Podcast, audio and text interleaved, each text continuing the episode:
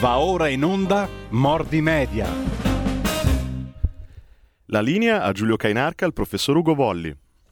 Buongiorno e benvenuto di nuovo al professor Ugo Volli, che dovrebbe essere già in collegamento con noi e che saluto. Buongiorno professore, come stai?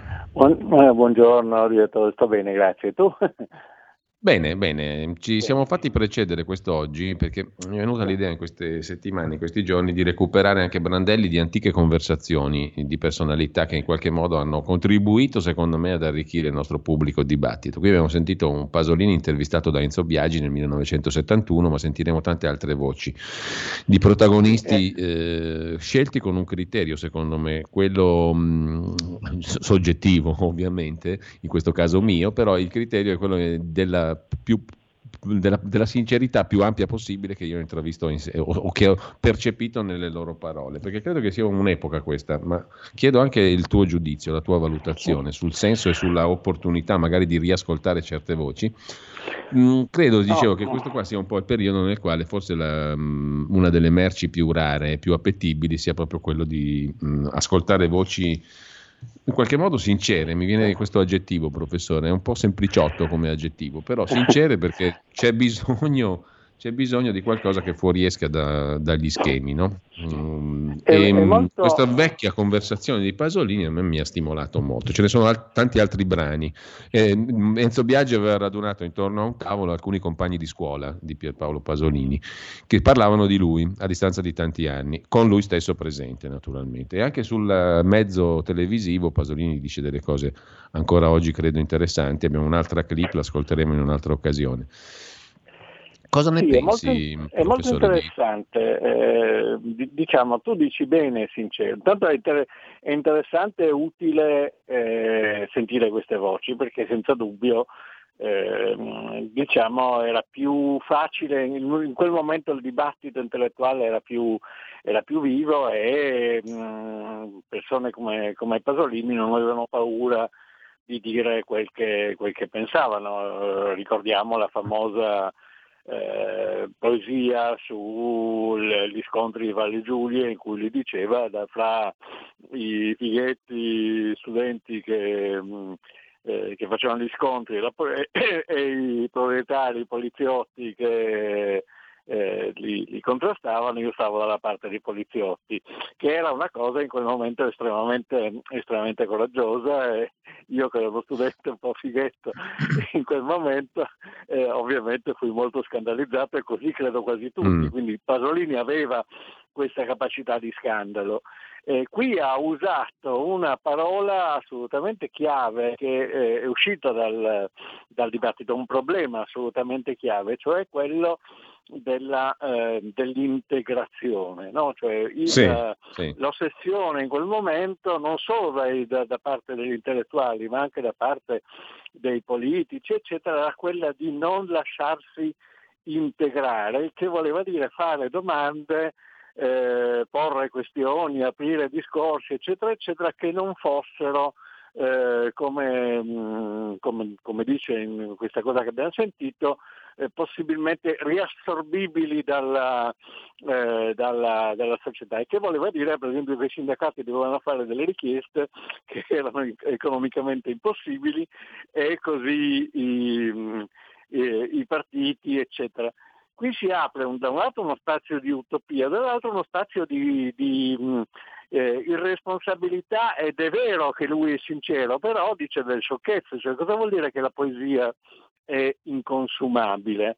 Eh, può, voler dire, può voler dire due cose: da un lato che eh, resta intatta per sempre, che non è eh, purtroppo non è vero, perché insomma molta, molta poesia si, eh, si dimentica, sparisce, viene, viene distrutta eccetera eccetera, molta musica, molta, molta arte. Eh, e non sempre la peggiore, è un po', un po' casuale. Oppure vuol dire che non può eh, essere mh, eh, in qualche modo riassorbita dalla, dalla società, ma la poesia, come l'arte in generale, è espressione di una certa, eh, di una certa società, di un certo momento, eccetera. Quindi c'è una, da un lato un'illusione di purezza che noi ritroviamo qui, qui abbiamo eh, in parte come in Pasolini c'è in parte alcuni dei eh, sintomi che poi hanno portato all'antipolitica eh, fino al grillismo, cioè poi oggi sembra assolutamente ridicolo confrontare eh, Pasolini e Grillo, però è questa cosa del chiedere delle, mh, delle cose che non siano eh, la ragionevole, il ragionevole miglioramento in un senso, eh, un senso preciso della eh, situazione economica, sociale, politica, eccetera, ma qualcosa che la società non possa assorbire e che la distrugga. Una volta che la società è distrutta o anche lo Stato è distrutto, cosa succede? Eh, succede di solito che arrivano eh, dei, eh, de, de, de, de, delle forze potenti che instaurano una dittatura o qualcosa del genere. Questo è quello ecco, che... Tra l'altro mi viene in mente, professore, che a proposito tu hai sottolineato la questione dell'integrazione, no? Su questo tema aveva scritto un libro a metà degli anni sessanta, mi sembra mh, Umberto Eco, che è una delle persone sì. con le quali tu hai avuto modo di lavorare a lungo certo. no? e da vicino, sì, Apocalittici e integrati era il titolo del testo, sì, no? Ma lì il, pro- il, problema, il problema è questo, no? ehm, ehm, molte persone, molti intellettuali, molti studiosi, molti storici, sociologi, sonologi, eccetera, eccetera, eh, a partire dagli anni trenta eh, incominciano a riflettere sul fatto che, che che vale anche per noi, che è un problema anche per noi, che, la, ehm, eh, che, che le comunicazioni, i sistemi di comunicazione, in quel momento le comunicazioni di massa, ehm, modificano eh, i rapporti sociali. Nasce una cosa che viene chiamata industria culturale, almeno questa è l'impressione. Allora lì si confrontano due posizioni molto... Ehm, molto diverse fra loro. Da un lato ci sono l'estrema destra, cioè gente come Heidegger, cioè i pensatori di, eh, di, di estrema destra, in, eh, in Italia molti pensatori legati diciamo al, al fascismo in quel momento lì, che pensano che ehm, Il, la, l'industria culturale, le comunicazioni di massa, eccetera, eccetera, immiseriscano e distruggano la cultura, la, la, la, la, la integrino, la trasformino in una merce, che era un problema che Pasolini tirava fuori, quello della, della merce, eccetera. E questi sono quelli mm. che Eco chiama apocalittici, in cui gli esponenti di sinistra sono la scuola di Francoforte, Horkheimer, Adorno, Eh, Marcuse, che era molto popolare in quegli anni, sì. eccetera. No? Eh, dall'altro ci sono gli integrati, che sono quelli che dicono ehm, che eh, la, le comunicazioni di massa, ma i prodotti di massa, quindi la musica pop e quindi non so i comics e quindi il cinema di Hollywood, eccetera, eccetera, sono eh, la cultura del, del nostro tempo, e che quindi ehm, eh, è, è bene che funzionino, e quindi che i sistemi di, di comunicazione di massa sono delle, delle, eh, fra le forze produttive della nostra società. Questi sono gli integrati. Eh, sì. Eco in maniera caratteristica cerca di stare in mezzo, però questo è il problema, è esattamente il problema che c'è rispetto alla... Eh, alla rete in questo momento, no? Ci sono quelli che dicono la rete ci rende tutti stupidi, eccetera, eccetera, quindi in qualche modo, senza suggerire bene come, dicono bisogna eh, uscirne e, e trovare delle cose che non, ci, che non siano dentro, ritrovare l'utopia, che era una prova chiave in, in quel momento e che ancora si legge sulla sponda di certe cose, e gli altri che dicono no, la rete è quella che consente la massima partecipazione. Il suggerimento di Eco, che, che, che io in qualche modo condivido, e eh, che emerge anche dall'intervista di Pasolini che abbiamo visto, e, e sta in una parola chiave, cioè critico, cioè bisogna ehm, avvicinarsi a questi fenomeni eh, Eh, cercando di capire come funzionano, che cosa c'è, quali sono gli effetti positivi, quali sono gli effetti negativi, come si possono cambiare in maniera tale da eh, migliorare la situazione. Naturalmente poi si tratta di capire cosa vuol dire migliorare la situazione, che non è, eh, che non è scontato, cioè credo che quello che pensiamo noi del migliorare la situazione, sì, è diverso da quello che pensa Letta, non lo so, o, o, o molti, molti intellettuali. Però eh, il dibattito è ancora quello, e qui abbiamo una delle, eh, delle mosse caratteristiche della, eh, della sinistra, cioè per trovare delle cose che non siano eh, integrabili e eh, mercificabili. Eh, dove in realtà eh, diciamo il fatto che eh, certe produzioni culturali diventino merce, cioè accedano al mercato, cioè siano mh, desiderate, comprate, vendute, prodotte in questa maniera, è quello che ne permette la diffusione, no? Cioè eh, è difficile pensare che il cinema si sarebbe sviluppato se eh, la gente non ci fosse andata e non avesse comprato i biglietti, quindi eh, i produttori non avessero fatto i loro affari. Ma questo è il problema oggi, per esempio, per quanto riguarda videogames e cose del genere, che sono eh, diventati grandi prodotti dell'industria, dell'industria culturale, che ancora non sono tanto Eh, considerati, anche se il fatturato dei videogiochi è maggiore oggi di quello della, del, del, del cinema e anche delle serie televisive, delle serie, delle serie in rete. Quindi è il singolo prodotto più Eh, più venduto. Questo, bene o male, è una eh, terribile manipolazione cui eh, le forze oscure del capitalismo stanno cercando di, di sottoporci, o no? Io credo di no, cioè io sono più dalla parte degli integrati, credo che ci sia un'opportunità interessante di produrre delle cose, eh, delle cose belle, che bisogna, bisogna andare a cercare. La posizione di Pasolini è invece più apocalittica, come abbiamo visto. Allora, eh, siamo partiti da lì, ma arriviamo strettamente anche all'attualità, mh, professore, perché oggi ci saremmo proposti, ci siamo proposti, ti sei eh, proposto in particolare di parlare di eh, un dato che credo sia molto interessante. Intanto abbiamo mh, lasciato eh, l'altra volta una questione in sospeso, quella dei dati sulla diffusione dei giornali, i dati realistici, ma nel frattempo, diciamo, l'altro argomento di cui mh, ci parlerai oggi è quello estremamente interessante, anche alla luce degli ultimi fatti, ne abbiamo proprio letto in rassegna stampa stamattina, la vicenda Grillo su tutte, no?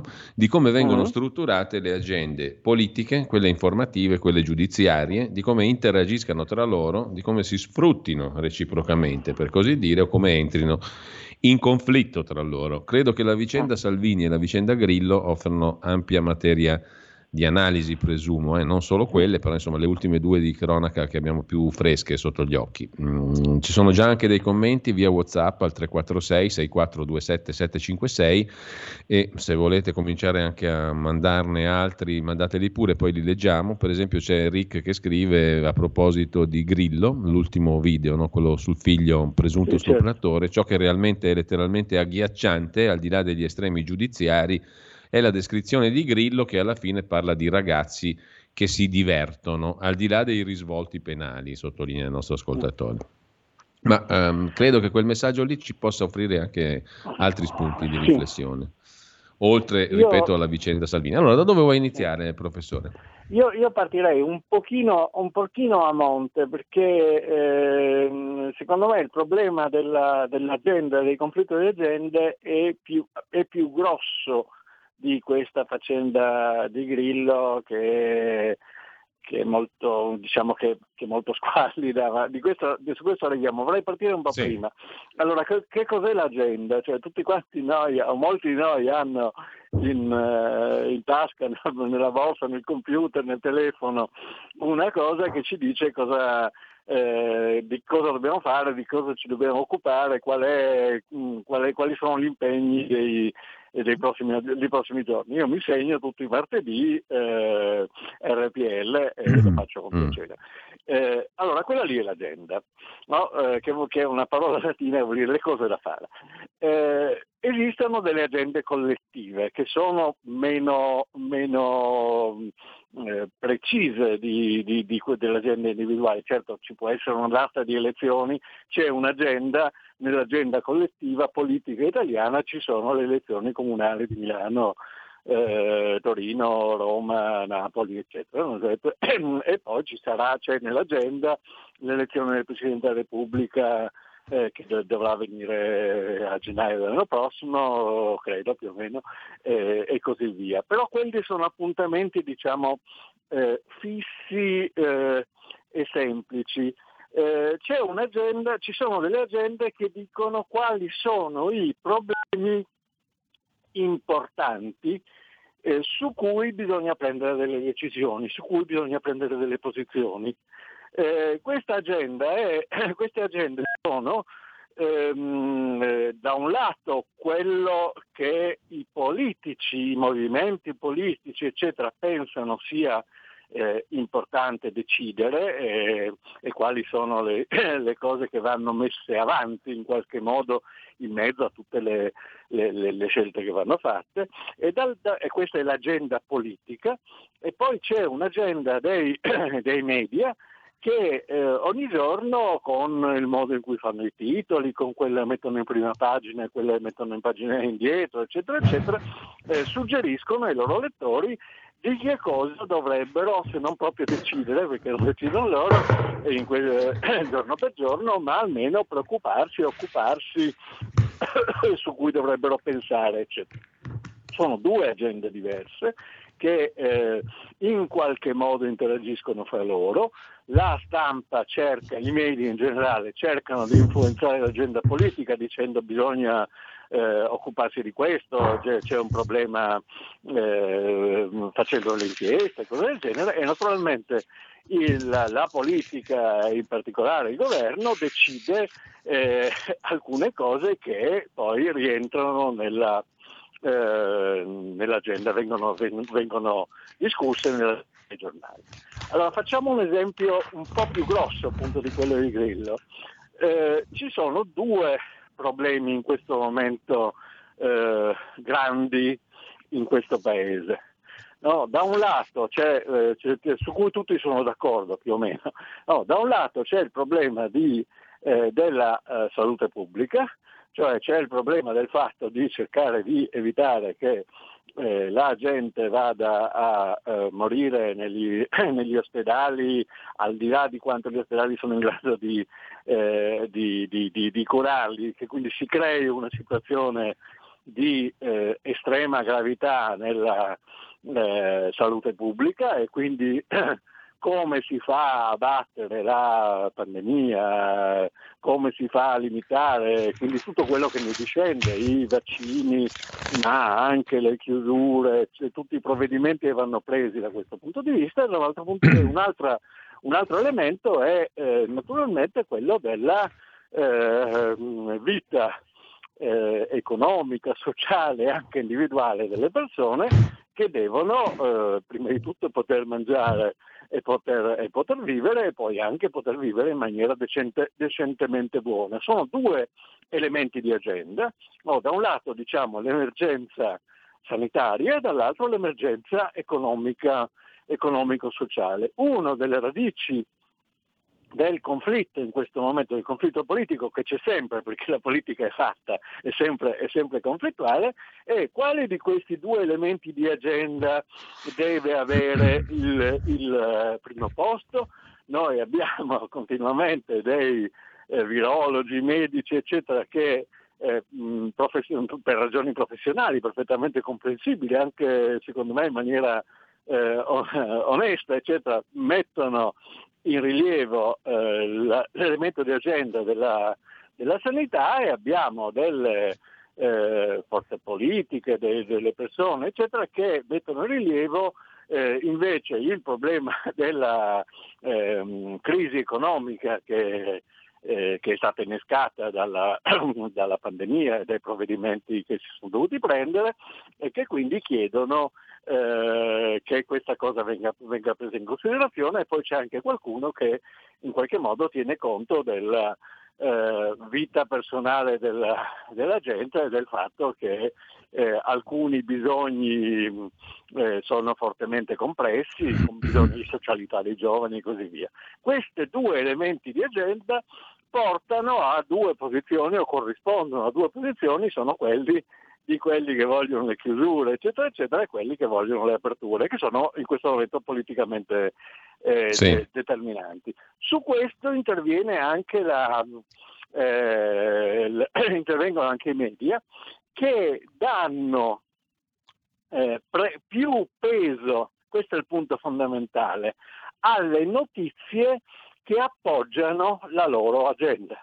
Allora, un giornale che privilegi un, un, una, un, la televisione, eccetera, eccetera, che privilegi il problema sanitario, eh, avrà la tendenza a mettere in prima pagina il numero dei morti, la, le varianti e tutte queste, queste, queste cose qui, perché quello gli sembra la cosa più importante, e su questo cerca di costruire il consenso a i famosi sacrifici, le famose chiusure, eccetera, eccetera. Chi invece vede in generale nella, come problema di agenda pre- prevalente la, ehm, eh, la, la vita economica e la vita, sì. la vita sociale, metterà in avanti altre cose, che non vuol dire che nascondono, che, che gli uni nascondono quelle degli altri, eccetera, vuol dire che privilegiano quello che gli sembra più importante, eccetera.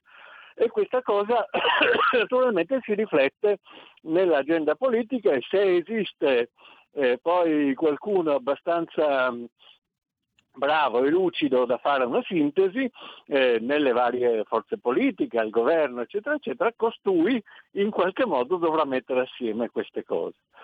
Eh, ci sono mh, l'agenda è complessa, è molto, è molto ricca. Uno degli elementi dell'agenda è quello che, di, eh, che, mh, eh, che dice, dicevi tu prima, cioè eh, la, che, che è molto emersa in questi giorni, no? eh, eh, alcuni mesi fa Eh, ecco, professore, il... ti interrompo perché abbiamo la solita pausa mentre la regia certo. mi dice che stanno già arrivando le telefonate. Poi abbiamo più tempo oggi del solito perché la rubrica con Daniele Capezzone è rimandata domani, quindi abbiamo più tempo anche magari per ascoltare qualche telefonata. Tra poco, tra qualche minuto apriremo le linee. Ci risentiamo tra un minuto. Va bene. Il futuro appartiene a chi fa squadra. Le radio italiane si uniscono per giocare la partita da protagoniste. Nasce l'app Radio Player Italia. centoquaranta stazioni in una sola rete. Scegli la tua preferita e ascolta il suono perfetto del digitale. Gratis, senza registrazione, senza interruzioni. Compatibile con tutti i device. Le notizie, la compagnia, la musica scelta da chi la ama, la conosce e la vive. Scarica Radio Player Italia. Il futuro batte con la radio nel cuore. Anche R P L è disponibile su Radio Player Italia.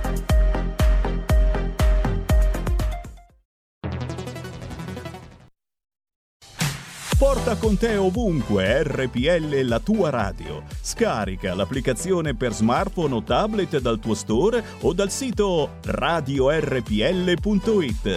Cosa aspetti?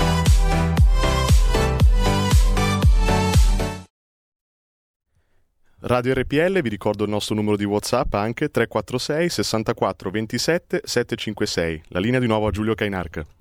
E al professore Ugo Volli. Prego, professore. Ecco, no, dicevo, uh, questi sono elementi di, mh, eh, di, di agenda molto grossi, molto lunghi, che dominano la nostra, eh, la nostra vita da, da un anno e mezzo, purtroppo. Poi ci sono degli elementi che via via si, si, mh, eh, si succedono, che sono eh, eventi di eh, soggetti che sono in grado, in un modo o nell'altro, di di entrare nell'agenda. Allora, un, un soggetto che è in grado di entrare nell'agenda spesso, e lo fa spesso e volentieri, è la magistratura, eh, e di questo riparleremo fra un altro, ma sì. un, un elemento può essere eh, il fatto che un soggetto politico, un leader, un personaggio molto noto, dica delle cose un po' strane, ed è quello che è successo, un po' importanti o d'altro tipo, eh, con, con peso, ed è quello che è successo A, ehm, a Grillo. Un'altra cosa può essere che ci sono dei, eh, degli eventi che possono essere anche degli eventi costruiti come congressi, eccetera, eccetera, che anch'essi eh, sono un modo per entrare nell'agenda. C'è una competizione per entrare eh, nell'agenda che è, è molto è uno degli elementi della, della, della lotta politica. Riuscirò, riesco a far prevalere le cose che mi interessa dire, Allora, mm. eh, quel, eh, e quindi c'è un, un susseguirsi di, eh, di fatti, eccetera. Per esempio, è molto chiaro che quello che ha fatto Letta, che ha cercato di fare Letta eh, mm. con, il, con il P D in eh, queste ultime tre settimane è stato quello di cercare di entrare in agenda eh, mh, producendo Eh, dichiarazioni, producendo eventi, facendo questa assemblea, eccetera, eccetera.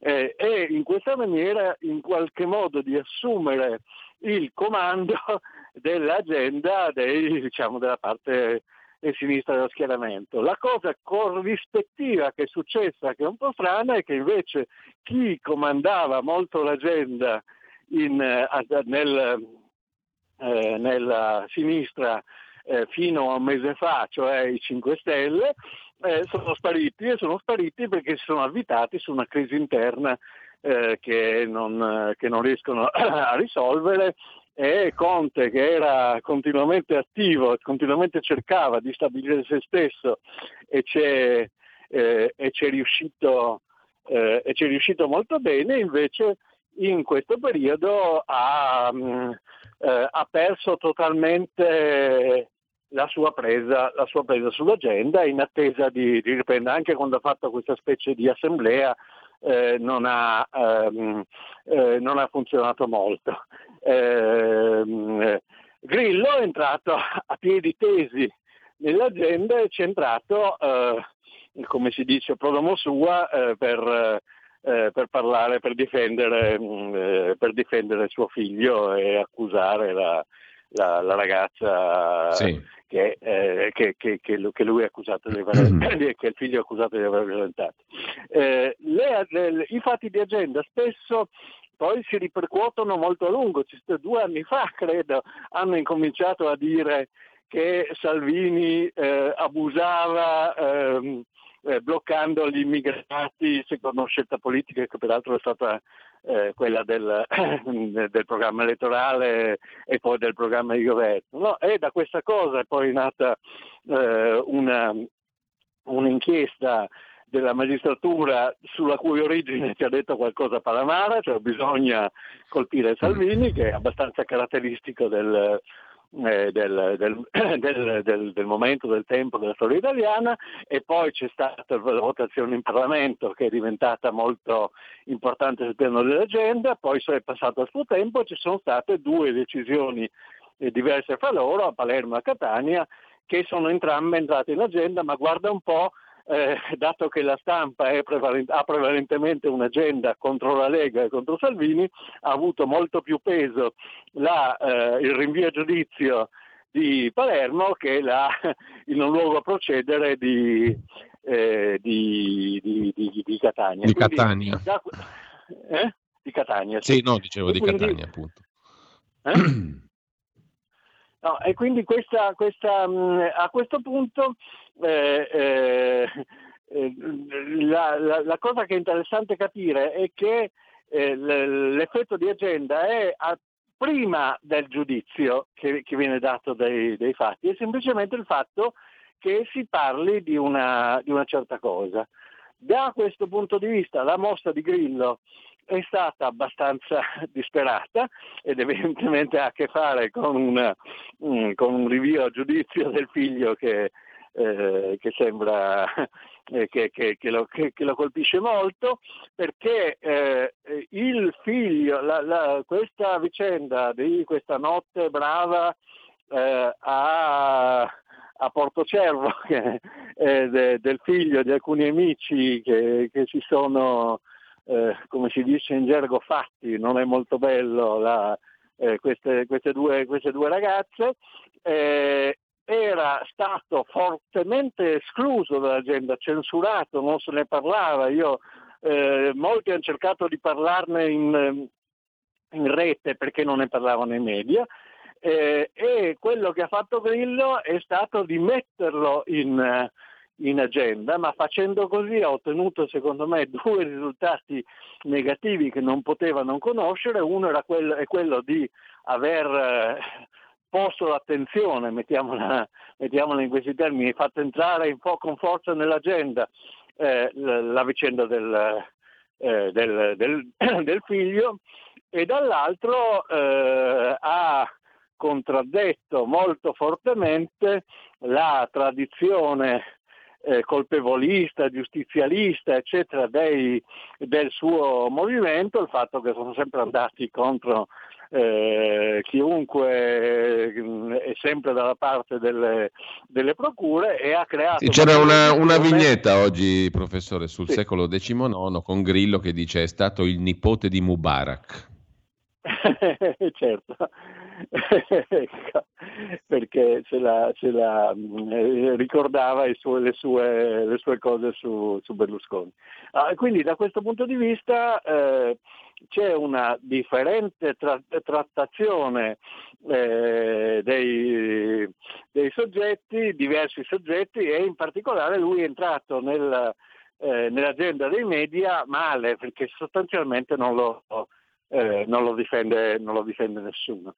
Dopodiché, che cosa... Ecco, professore, ti interrompo, ti interrompo perché abbiamo due ascoltatori in linea, lo zero due sessantasei venti trentacinque ventinove, e poi ti chiedo se esista una serie di, se la possibilità, diciamo, di eh, capire quali sono le interazioni, perlomeno per grosse linee, tra le agende di cui tu parlavi, no? Quali sono le interazioni tipiche tra queste agende, secondo te, e quelle che funzionano e quelle che non funzionano? E ti aggiungo una domanda, ma nel caso di Salvini l'agenda ha funzionato o no? O sta funzionando, diciamo, ai fini di chi si propone, eh, evidentemente anche un obiettivo politico rispetto al discorso Salvini.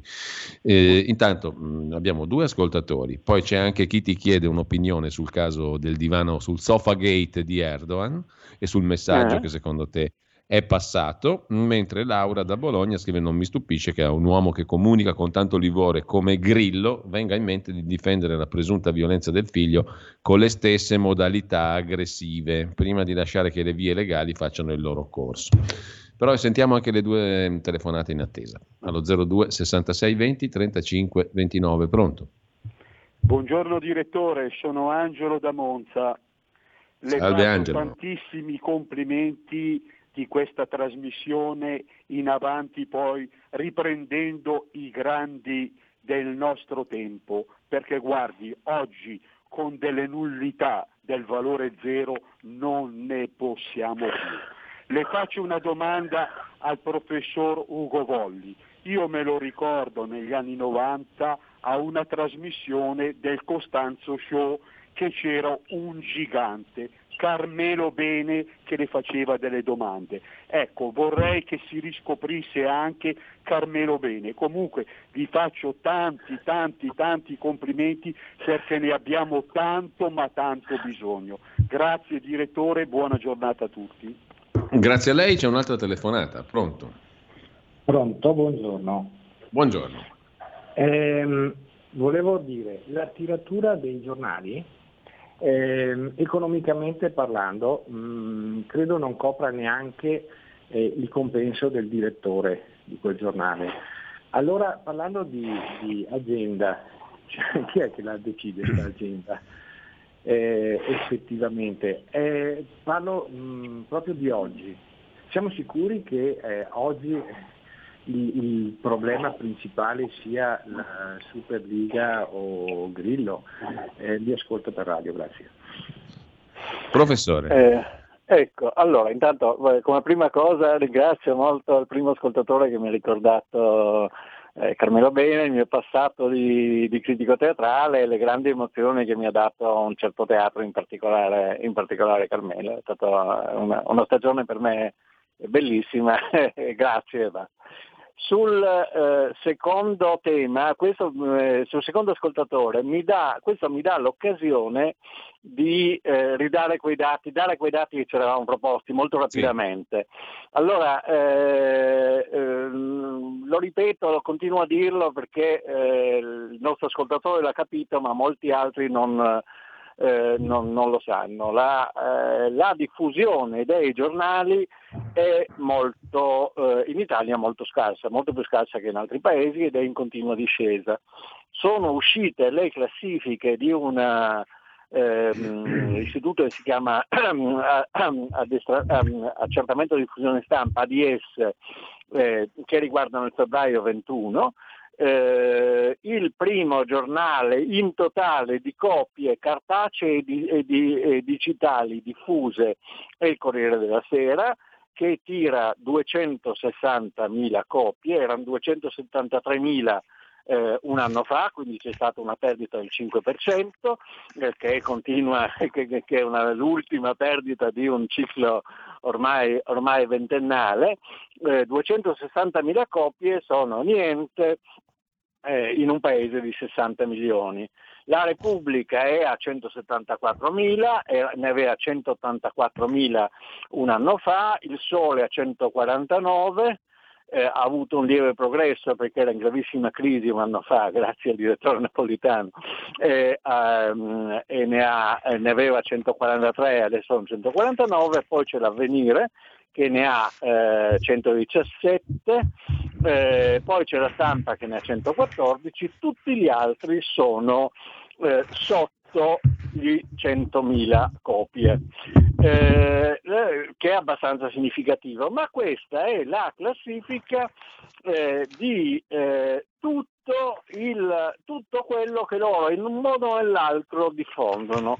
No, eh, omaggi gratis, eh, acquisti in, eh, in blocco, abbonamenti molto scontati, digitale, ehm, eh, ehm, ehm, cartacee, cose del genere. Se andiamo a eh, vedere eh, le, eh, quelle che vengono chiamate vendite individuali, ehm, Eh, siamo cioè quelle che non vengono, non le copie che vengono comprate dalle Ferrovie dello Stato, dal Parlamento, dai, eh, dalle parrocchie, come vedremo molto, eh, molto significativo, eccetera eccetera.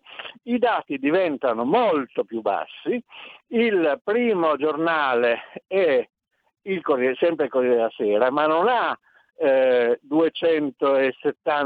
duecentosessantamila copie, ne ha centosessantaduemila, quindi veramente niente. Il secondo giornale è Repubblica, che non ne ha eh, centosettantaquattro ma ne ha centodiciassette, che è sostanzialmente un, un pesone, diciamo, rispetto ai sessanta milioni di italiani.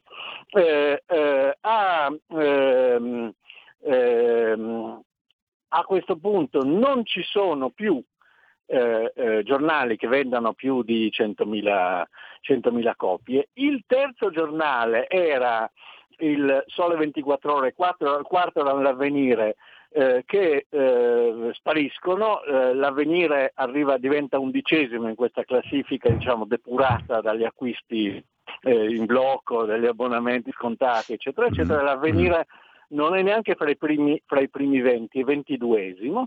Il terzo giornale è la Gazzetta dello Sport con settantasei, eh, Mila, il quarto è La Stampa, eh, eh, e giù andare. Il eh, Fatto Quotidiano ha trentamila copie, eh, La Verità ne ha venticinque, Libero ne ha ventidue, eh, è interessante anche eh, sapere che il Eh, Manifesto, che mh, diciamo è abbastanza citato, eh, ne ha eh, ottomilaseicentoquarantacinque di copie totali, di cui settemilasettecentonovantadue eh, di copie diciamo, diciamo vere, cioè eh, praticamente diciamo meno, immagino, non so, non so i dati, ma immagino molto meno di quelli che ascoltano eh, R P L.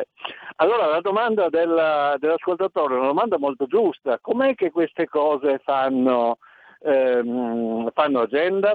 Eh, e com'è che hanno effetti? Allora, eh, è anche giusto dire che la, la buona parte dei, dei ricavi avviene eh, attraverso la pubblicità, e, che, eh, e questo spiega perché regalino le copie, perché eh, possono dire di avere, di avere, di avere più, eh, più lettori. È chiaro che se noi consideriamo i mezzi di eh, comunicazione per il loro semplice infatto, impatto persuasivo, cioè come se fossero manifesti o fossero volantini o fossero persone contattate in una campagna elettorale, eccetera, eccetera, funzionano molto poco. cioè la, il, tutta la, la stampa in Italia, eh, tutta la stampa quotidiana è intorno al eh, milione, fra il milione e mezzo e due milioni, diciamo, su una popolazione, ripeto, di sessanta milioni e rotti. Il, la loro importanza è che riescono comunque a determinare l'agenda. No, il R P L eh, ha stamattina, come tutte le mattine, fatto la rassegna stampa, e la rassegna stampa è un modo per cui la, eh, l'agenda dei, eh, dei quotidiani, almeno dei quotidiani importanti, si ripercuote, eh, diciamo, e viene, viene amplificata e diffusa. E così eh, va, quella stessa cosa si può dire per il fatto che, se avete visto come cammina un politico, normalmente ha in mano spesso una eh, fascia, si chiama mazzetta, eh, di giornali, cui dà accuratamente un'occhiata, e dicono mh, le ricerche che eh, in realtà la, eh, l'agenda dei mezzi di comunicazione che contano di più, che oggi sono la televisione da un lato e eh, la rete, in particolare i social, dall'altro, eh, dipende dalla, eh, dall'agenda dei, dei, dei giornali. Cioè i giornali vengono, vengono in qualche modo a monte in questa, in questa filiera dell'informazione, sono loro che Eh, eh, per influenza tradizionale, per prestigio, eccetera, eccetera, di, de, decidono di che cosa si parla in radio, di che cosa si parla in televisione, di che cosa si parla in, um, eh, nelle, nelle chat. Blackout, dei, dei ti si è sentiti, ti, ti abbiamo sentito a tratti, professore. Eh, non ah. so cosa stia succedendo, ma intanto sì. colgo l'occasione per passare due telefonate che mi hanno detto essere in attesa, quindi sentiamo chi è in linea. Zero due sessantasei venti trentacinque ventinove, pronto? Sì, pronto, buongiorno, eh, sono Giusy di Varese. Eh, beh, vorrei fare i complimenti anche al professor Ugo Volli, che è veramente una trasmissione interessantissima. E poi volevo sapere eh, come interpreta eh, il fatto che eh, il giorno prima del processo a Salvini per la Open Arms, eh, Letta eh, si sia mostrato, ci sono le foto sia sul giornale che su altri giornali, eh, in giro con la felpa con scritto Open Arms a fianco del fondatore della Open Arms. Ecco, come lo giudica lui questo comportamento? Cioè, dovrebbe essere di una persona importante, come si dice. Grazie, buongiorno. Bene, c'è un'altra chiamata, sì. Pronto? Pronto? Sì, pronto? Buongiorno, buongiorno, prego. Sì, buongiorno, eh, sono Gino di Ostia, sopportatemi per la voce perché non è radiofonica, eh, però mh, mi esprimo lo stesso. Ecco, certo. Quello, l'agenda di cui parla il professore, interessantissima, io mh, l'avevo già in precedenza, l'avevo capita perché mi sono accorto già da tanto tempo che l'informazione concentra il tutto su un unico obiettivo. A volte può essere Bettino Craxi, a volte Berlusconi, a vo- ora Salvini, in precedenza addirittura il, pres- il Presidente Leone. Loro concentrano tutto, soprattutto l'informazione di sinistra, su questo obiettivo e sparano a zero. Ecco, questa è, in effetti ora questa mia tesi è suffragata da quello che sta dicendo anche il professore. Grazie, tutto qui, grazie. Grazie anche a lei, professore. Ecco, ecco eh, l, intanto voglio dire che sono molto d'accordo con l'ultimo, con l'ultimo ascoltatore. Ne avevamo parlato anche con, eh, con, con Giulio Cainarca, il direttore. Eh, il libro di eh, Mariotto Segni, che ricostruisce la, eh, la vicenda del padre e le accuse che gli, fe- che gli mosse in quel momento l'Espresso, Scalfari, eccetera, e la, la vicenda di Leone, che lei, del Presidente Leone, che l'ascoltatore ha ricordato, ci dicono che un certo modo di procedere della eh, stampa di, di, di sinistra, in questo caso più della, sta, della stampa che della politica inizialmente, eh, e eh, non risale solo alla vicenda Mani Pulite Berlusconi e poi eh, Craxi, quindi Berlusconi e poi oggi Salvini, ma è molto prima, è come un atteggiamento fondamentale. La, eh, la stampa, i media di, di sinistra eh, individuano, come dice giustamente lei, un obiettivo e cercano di, eh, di, di distruggerlo, e questo è, ehm, è significativo. Con questo arriviamo al discorso della, eh, dell'ascoltatrice che, che, ha, che ha appena parlato, e anche alla domanda di, del, del, del direttore. Come va la faccenda con, eh, con Salvini? Ma eh, la questione... Eh, io non, la questione è, è chiara, eh, c'è un tentativo che eh, viene fatto di delegittimare il, il leader della Lega, di, di, eh, di, di presentarlo come eh, impresentabile, inaffidabile, eccetera, eccetera. Questa cosa ha avuto grandissima Eh, peso, grandissima forza di agenda eh, eh, un anno e mezzo fa, quando Salvini decise, eh, e credo adesso capiamo anche bene perché, di uscire dal primo governo eh, Conte, e questa cosa fu legata a, a eh, eh, fu accusata di essere il frutto di eh, ubriachezza molesta, fu legata al locale dove Salvini aveva... Hai moito. Eh, si è moito, tutta questa cosa qui, eh, cercando di dimostrare che non era un leader, che era un eh, pazzo ubriacone, cose del genere. Questa cosa è eh, fallita, non ci provano, non ci provano più, è rimasta la, eh, l'azione della magistratura. Eh, la magistratura è molto potente, naturalmente, nel senso che eh, se un, uh, un magistrato, io suppongo in perfetta buona fede, si convince che io ho fatto qualcosa di un, un reato grave, eh, mi manda i carabinieri in casa, non deve chiedere niente a nessuno, e mi, fa, mi, mi, mi, mi, mi arresta e poi, e poi si vede, cosa che non può fare né, né Draghi, né Mattarella, né...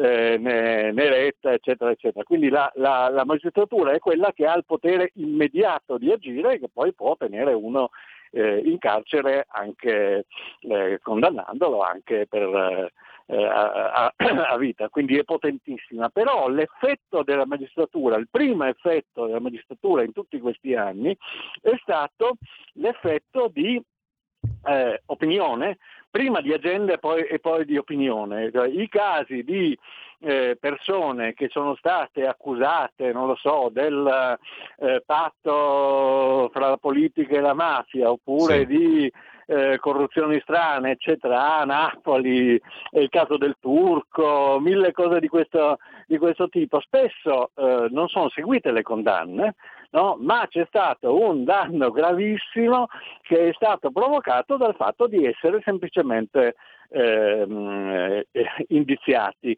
Là, come funzionava, per, per la, la, la, teorizzava già a suo tempo l'Inquisizione, la eh, denuncia e il processo è già una pena, e ecco. eh, questa cosa avviene attraverso la comunicazione, cioè la Eh, magistratura ha un fortissimo potere di, eh, di agenda, lo ha, ecco, sia perché... Da questo punto di vista, eh, professore, eh? Da, da, da questo punto di vista, professore, mi sembra di poter, con questa tua osservazione, poi dobbiamo anche chiudere, rispondere a Rachele, che scrive via WhatsApp: il video di Grillo non può essere un tentativo di intimidazione verso i giudici, si può escludere? Ecco, secondo me proprio no, eh, magari è, è tante altre cose, ma un tentativo di intimidazione verso i giudici non credo, no? Non mi pare, visto quello che ci hai appena anche no, sottolineato non, tu, professore. No, non credo, non, non credo, non credo tanto, anche se dobbiamo ricordarci che i giudici, a loro volta i singoli giudici, sono Eh, ricattabili e intimidibili. Eh, pensiamo a tutto quello che ci ha raccontato Palamara e anche alla sua eh, storia, cioè eh, uno può, potrebbe anche leggere questa cosa come un appello ai pezzi della magistratura che sono fortemente legati in questo periodo a Travaglio e cinque Stelle, eccetera, eccetera, a fermare questa, mh, questa faccenda eh, come minacciando, minacciando Fraccelli. Prima di chiudere volevo dire solo una cosa, che sì. Salvini ha reagito molto bene a, a, a questa cosa, cioè che Letta vada in giro con, con, con la felpa dei... Eh, eh, dei, di, di quelli che, che, che fanno importazioni di massa di, di clandestini, e che Salvini vada a dire eh, io ehm, difendo i confini dell'Italia e svolgo il mio, il mio compito come mi è stato ehm, richiesto in qualche modo dall'elettorato, eccetera, riporta questo conflitto da un conflitto giudiziario a un conflitto politico. Questa è una, una questione di agenda politica, e credo che eh, Salvini sia riuscito a spostare l'agenda da, eh, eh, dal tema eh, il leader della Lega è sotto processo eh, e quindi è inaffidabile, eccetera, eccetera, al tema il leader della Lega è... Eh, Eh, coloro che dissentono dalla politica della Lega ricorrono anche alla magistratura per fermarla, perché non hanno argomenti e non hanno, eh, non hanno il consenso elettorale. Quindi credo che eh, sia una battaglia molto, molto importante per il Paese, ma allora. anche molto interessante sul piano, eh, eh, sul piano comunicativo. Credo Intanto grazie al professor Ugo Volli per averci accompagnato lungo queste riflessioni che ci servono anche a capire meglio la realtà che leggiamo, che vediamo nei media. Grazie mille professore, ci sentiamo settimana prossima. Grazie davvero. Grazie, grazie direttore, arrivederci. Tra poco potrete ascoltare il quarto brano della giornata, Henry Purcell, milleseicentonovantadue, diretto da John Eliot Gardiner, che nasce anche lui il venti aprile del millenovecentoquarantatré, oggi in Inghilterra, grandissimo direttore d'orchestra, mh, famoso per la musica del periodo barocco, ma in realtà ha diretto di tutto, fino alla musica contemporanea, un grandissimo nome della musica contemporanea, John Eliot Gardiner, venti aprile del quarantatré, buon ascolto. Tra poco anche mh, la questione dei report eh, secretati dall'Organizzazione Mondiale della Sanità e dal um, Ministero della Salute italiano sulla questione Covid. Avete ascoltato Mordi Media.